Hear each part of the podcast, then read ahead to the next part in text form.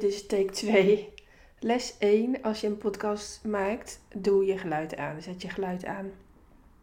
Ehm, ik wil in deze aflevering een stukje met je delen wat ik doe als ik jou coach. Ik wil een uh, achterkant delen van um, waarom het zo goed werkt. Waarom ik zo goed ben in mijn kantoor. Um, dat is feedback. Ik ben rete goed in feedback. En um, feedback zorgt ervoor dat mijn klanten groeit. Feedback zorgt ervoor dat jij als luisteraar van mijn podcast groeit. Um, kritiek doet dat niet. En um, kritiek komt binnen in je ziel, in je hart, in je lijf, voelt als een shock. En dat is niet wat ik doe. Ja, soms Soms wel overigens, maar dan is het een bewuste keuze en dan heeft iemand heel lang niet geluisterd. En als iets drie keer, um, eigenlijk al twee keer uh, voorkomt in onze gesprekken en er is nog steeds geen keuze op gemaakt, dan, um, um, ja, dan, dan ga ik er wat harder in. Altijd vanuit liefde, jongens, altijd vanuit liefde. feedback gaat erom dat je mooi rondmaakt wat iets met je doet. En, en, en dus ook zeg, want het wordt rondgemaakt als je vraagt aan iemand: Voor mij is het uh, fijner als je. Nou, um, ik heb net in mijn uh, WhatsApp groep, in mijn vijf maanden traject zit naast mijn uh, één op één coachings, wat ik met jou doe. een WhatsApp groep waarin je al je vragen vra en, kan inzetten. Wat een zin, Wendy. Naast mijn vijf maanden traject, waarin ik je één op één coach, zit een WhatsApp groep waarin je al je vragen kunt stellen. Zo, hè? um, en um, een vraag die nooit wordt gesteld, maar die wel gesteld moet worden, is: hoe kom ik over in mijn stories? Nou, heeft de dame die ik vandaag als voorbeeld gebruik een uh, coach die Wendy Marsman heet?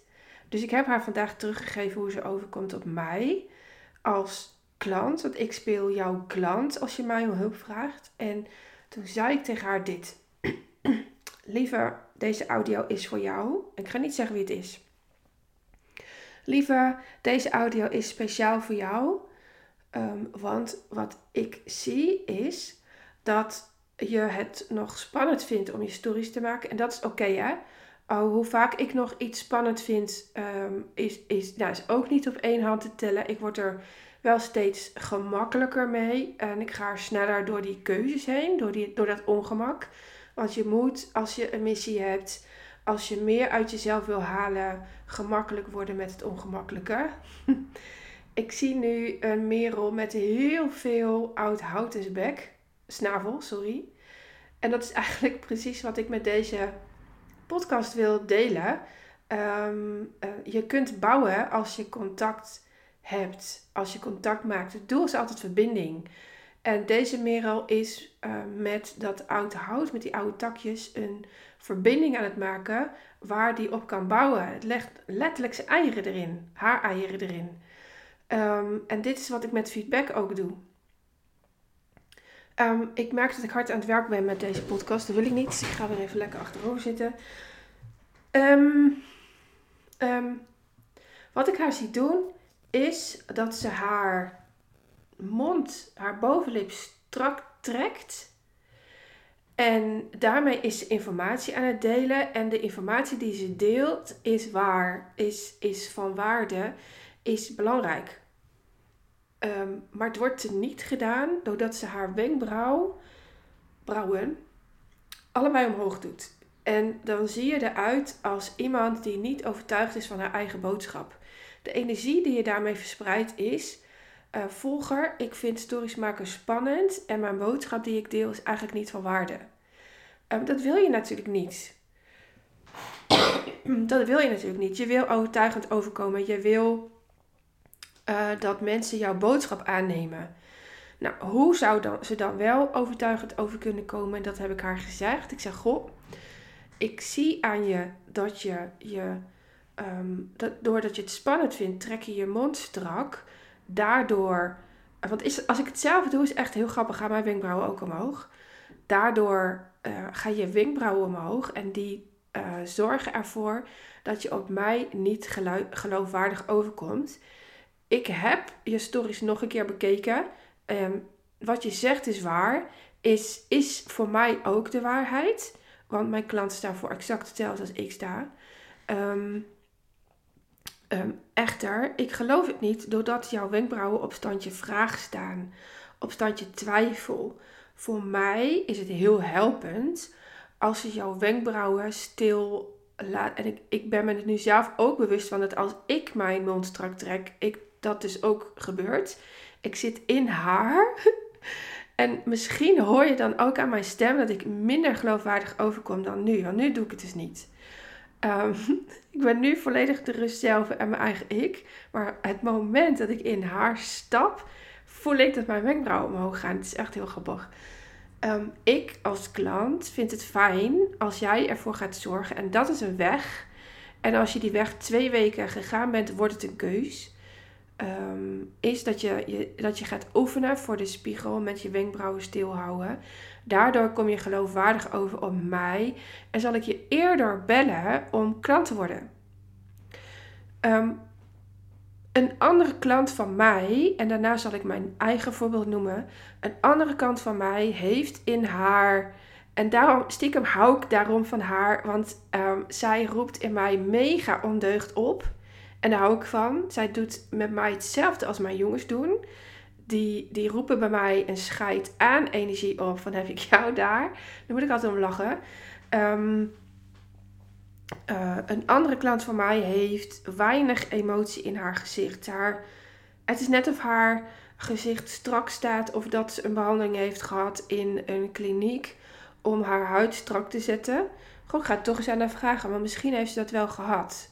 Dat weet ik helemaal niet. Dat komt nu in me op. Um, um, maar zo lijkt het en dan is de emotie uh, weg. Um, bij mijn man is dat trouwens ook zo. Mijn man heeft een paar gezichtsverlammingen gehad. En hem kun je ook niet altijd peilen hoe hij iets daadwerkelijk bedoelt. Daar, daar moeten wij als gezinsleden naar vragen. Uh, ik heb mijn jongens dus ook geleerd om te vragen: op pap, jouw stem komt nu heel direct bij mij binnen, maar is dat ook de bedoeling? Um, zij vragen daarnaar. Um, want het doel is altijd contact. Um, ik vraag er ook naar, Gosserat, uh, uh, je komt best binnen bij mij nu, omdat je je stem verheft. En ik, ik weet niet of dat jouw bedoeling is. En, en wat, wat, wat bedoel je? En dat is nooit zoals hij overkomt. Mijn man compenseert dat door heel vrolijk te doen overigens. En daarmee wint hij de hele wereld. Um, maar dat is zijn sprong. deze klant van mij die heeft te leren Ehm, ik heb haar dit gezegd. Goh, uh, lieve, um, bij jou is het andersom dan bij mijn andere klant. Wat ik van jou heel graag wil, zodat je over, geloofwaardig overkomt, dat je iets vrijer wordt in jouw mimiek. En mogelijk helpt het dat je met je handen gaat praten, zodat je van, niet vanuit je hoofd spreekt, maar vanuit je gevoel. En een tip voor mij aan haar is dan: hou je handen niet voor je gezicht. Als je voor je gezicht gaat praten, ik doe het nu even en mogelijk kun je dat horen aan mijn stem. Misschien ga ik wat sneller, misschien ga ik langzamer, maar dan zet ik mijn hoofd aan. Terwijl, als ik vanuit mijn gevoel spreek en ik ben nu mijn handen lager aan het bewegen, ik, ik hoop zo dat je dat merkt aan mijn stem. Um, dan kun je veel beter je um, energie sturen. Dan geef je jezelf ruimte. Um, het is grappig, want ik ben ook aan het meebewegen met mijn handen nu. Dan geef je jezelf ruimte om vanuit je ziel, vanuit je gevoel te gaan spreken. En dat doet iets met je mimiek. En ik hoop dat het haar gaat lukken door middel van oefening, dat ze haar mimiek uh, tikkie meer aanzet. Want bij mij is het oké als iemand mijn ondeugd aanzet. Maar bij haar volger is dat niet zo. Want haar volger is op zoek naar Mm, ruimte, rust, ehm, ervaren. En als je dan je ondeugd aan gaat zetten, ga je hard. Um, ga je, als je de ondeugd bij je volgen aanzet, ga je hard. Dan ga je iets doen en dat gaat als je niet gewend bent om zelf je rust te pakken, voorbij aan je gevoel. Ik ga even mijn laptop aanzetten, want die valt net uit. En anders uh, weet ik niet hoe lang ik aan het lullen was. Oh, 10 minuten alweer. Um, voor hun is dit belangrijk om te horen. Stel je voor, je werkt met iemand die een, een groot trauma heeft. Ik was dat, hè. Uh, uh, mijn lijf stond continu aan, dat heb ik al verteld. En um, als je op mij dan ongeloofwaardig overkomt, ga ik niet naar jou. Als je op mij um, geen vertrouwen wekt, ga ik niet naar jou. Of stel je voor dat ik een trauma heb en, en jij bent heel gehaast aan het spreken. Um, een trauma zorgt er heel vaak dat je of stilvalt of dat je lijf wel heel erg uh, aanstaat. Um, dat je continu het idee hebt dat je, moet, dat je iets moet. Uh, het lukt je niet om te ontspannen. Uh, er is overigens ook een andere kant, hè, maar ik gebruik deze als voorbeeld. Alles heeft altijd twee kanten. Um, dan is het niet handig als je heel snel spreekt. Um, als, als je rust wil voor je klant, ook niet. En um, daar, daar zul je dus rekening mee moeten houden. En ik ga daar heel ver in. Um, ik heb een klant die heel snel kan spreken als ze iets spannend vindt. Als ze mij iets moet delen wat ze niet heeft gedaan, dan, dan is ze bang dat ik haar een paar flikken geef. Um, dat is niet hoe ik werk overigens, maar ja, tuurlijk, ik, ik vind er iets van, want ik vind het zonde voor haar. Ik gun haar anders, want ik weet dat als het wel doet, dat het haar iets oplevert. En dan gaat ze heel snel spreken en binnen zijn mond. En dan zeg ik altijd, goh, kan je voor mij iets langzamer spreken? Dan krijg ik je boodschap ook mee. Um, want als zij heel snel gaat en binnen zijn mond, dan moet ik voor haar invullen hoe het is. En dat is niet de bedoeling, want ik wil werken met zuivere info. Um, ik wil het niet invullen. dus ik ga hier echt heel ver in. En ik heb je ook een voorbeeld beloofd van mezelf. um, goh, ik hoest echt al vier weken. Dat is niet normaal hè jongens. Um, uh, ik slaap wel weer. Ik kan wel weer door die hoest heen slapen. Dat is echt goddelijk. En nu pas merk ik hoe moe ik ben geweest. Het is echt grappig. Um, toen ik in mijn opleiding zat, uh, ik had echt zo'n verbinding met uh, Truus die mij opleidde. Zij heet ook echt Truus. Um, het is zo'n tof wijf. En, en, en tot in, dat is een compliment. Dat is een compliment. En um, ik kwam bij haar thuis, want ik reed af en toe met haar mee de achterhoek in naar alle locaties waar zij uh, les gaf. En ik dus van haar de training ontving. En uh, we zaten een keer in de auto en toen zei ze tegen mij: Wen, ik moet je even iets vertellen. En dat is feedback. En, en, en mijn man en ik gunnen jou de hele wereld. We weten waar je vandaan komt. We, we zien jou de hele opleiding slurpen. Je bent een van die leukste klanten. Je doet ook alles uh, wat ik zeg. Je oefent. Uh, je bent aan het experimenteren. Um, maar er is één ding dat je niet goed doet. En wij gunnen jou dat anders. Ik dacht, wat is dat dan? Ik raakte echt helemaal nieuwsgierig. De manier waarop ze het zei was zo fijn. Zegt ze, voor ons als jouw medestudenten... En, en mijn man is er meegekomen. Die zei, ik hou van Wendy. Um, dat is echt een kanjer. Die gaat het verschoppen. Maar als ze dit niet verandert, wil je dat dan even tegen haar zeggen, dan lukt het haar niet. En toen zei ze: Jij eindigt elke zin met een vraagteken. En ik dacht natuurlijk dat dat niet waar is, um, want uh, ik, ik gebruik stiltes. Ik gebruik heus wel die punt in mijn hoofd. Maar wat er gebeurde, en soms hoor ik dat nog steeds terug in mijn podcast, omdat ik, ik uh, woorden gaan door mij heen. Ik, ik, ik zing ze bijna uit. um, en je gaat dit herkennen als ik dit zeg bij, van mij. Misschien wel ook van, van jezelf, maar ik kan jullie natuurlijk niet horen. Um, als ik een podcast eng vind om te maken, dan eindig ik het laatste woord in de zin een tikje hoger dan een podcast waarin ik helemaal mezelf ben. In deze podcast ben ik helemaal mezelf en ik, ik hoor het gewoon niet gebeuren. Maar ehm, een podcast die ik een tikje eng vind om te delen, omdat daar of ik een mening deel of ehm, ik iets over mezelf prijsgeef, dan eindig ik een zin een tikje hoger dan waar ik ermee begon. En dat staat uh, voor hetzelfde als een hoge wenkbrauw. Het staat symbool voor mijn en jouw twijfel. Uh, uh, we vertrouwen onszelf niet helemaal en dat mag anders. Um, ik laat het gebeuren. ik, ik vind het helemaal oké. Erna komt altijd weer een podcast waarin ik, het weer, waarin ik dat zelfvertrouwen weer oppak. Ik weet dat het, ik het wil delen. Ik weet dat mijn keuze altijd 100% uh, is, zeg maar. Als ik, als ik twijfel, doe ik het niet. Um, maar ik mag, ook ik mag daar nog weer next level in gaan. Het, dat is een reis. We zijn nooit klaar, hè? Um, maar dit was wel het grootste cadeau wat hij mij meegaf. Ever. Want um, vanaf die tijd veranderde alles. Ik werd namelijk ook hier thuis geloofwaardiger. Um, mijn man ging vaker naar mij luisteren. En hij heeft ooit een belofte gedaan. Um, dat hij zei: Jezus, jij had gelijk. Hoe dan? Hoe wist jij dat? En nu ga ik voor altijd voor je, naar je luisteren. En toen zei ik al: Je doet een belofte die je niet waar kan maken. Hij loopt nu toevallig ook langs. maar dit is waar ik op let, onder andere.